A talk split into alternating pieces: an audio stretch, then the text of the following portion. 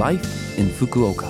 फुकुओकामा जीवनयापन यो फुकुओका सिटीबाट प्रायोजित कार्यक्रम हो नमस्ते ओहाई गुजाइमास म सरिता यो लाइफ इन फुकुओका कार्यक्रममा फुकुओकामा बस्दै आउनुभएका नेपालीहरूका लागि सुरक्षित भई आरामदायक जीवनयापनका लागि आवश्यक जानकारीहरू नेपालीमा दिने आइरहेकी छु। हरेक हप्ताको बिहिबार यो कार्यक्रम म सरिताको साथ सुन्न सक्नुहुन्छ। छोटो समयको हाम्रो कार्यक्रम सुन्दै गर्नुहोला। फुकुओकामा जीवनयापन आज मैले सुन्तलाको विषय लिएर आएकी छु। सुन्तलाको मौसम यसको प्रकार अनुसार फरक हुन्छ। तर देशभरि उच्चतम मात्रामा ढुवानी हुने शरद ऋतुलाई सामान्यतया सुन्तलाको मौसम भन्न सकिन्छ।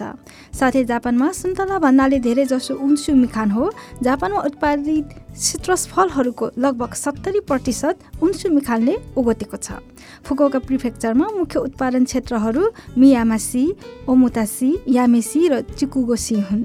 सुनौलो रङमा चमकदार फुकोका सुन्तला हेर्दा पनि स्वादिष्ट देखिने फलफुल हो।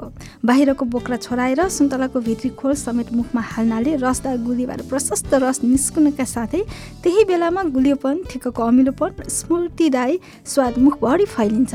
हरेक वर्ष सेप्टेम्बरको अन्त्यदेखि मार्चको अन्त्यसम्म सीमित अवधिको लागि स्वाद लिन सकिने मौसमी स्वादको आनन्द लिनुहोला।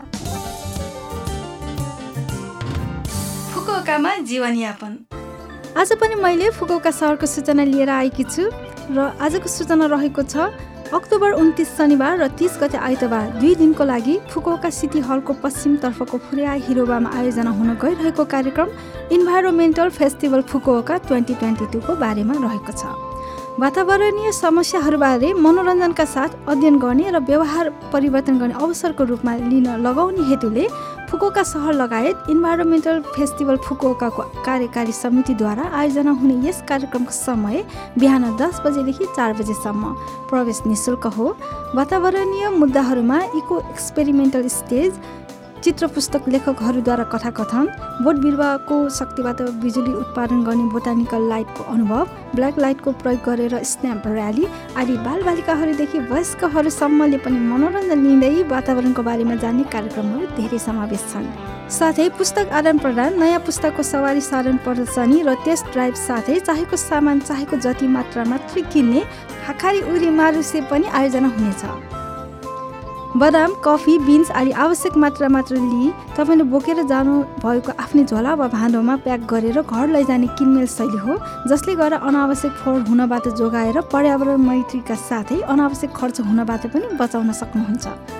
यो हप्ताको शनिबार र आइतबार इन्भाइरोमेन्टल फेस्टिभल फुकोकामा आफ्नो वरपरको इको अर्थात् वातावरणसँग नजिकिँदै आनन्द लियौँ।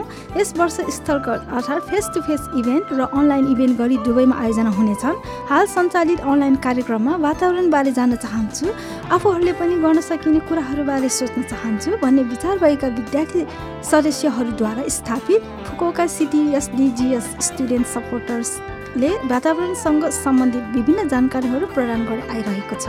अवश्य यो पनि हेर्नुहोला। यो फुकोका सहरबाट जारी सूचना थियो। यो हप्ताको लाइफ इन फुकोका कार्यक्रम तपाईँहरूलाई कस्तो लाग्यो? लभ एफएमको होम पेजमा गएर लाइफ इन फुकोका नेपाली भनेर खोजी पोडकास्टबाट पनि यो कार्यक्रम तपाईँहरूको मिल्ने समयमा सुन्न सक्नुहुन्छ ब्लगमा पनि हेर्न सक्नुहुन्छ हामीले मेसेज पनि पठाउन सक्नुहुन्छ। हाम्रो ठेगाना छ seven six one at the rate love FM dot co dot JP जाने जाने आज अन्जु पन्त र एक नारायणको छुनुमुनु छुनुमुनु गीत तपाईँहरू सबैको लागि राख्दै बिरा हुन चाहन्छु। तपाईँहरूको दिन शुभ रहोस्। नमस्ते!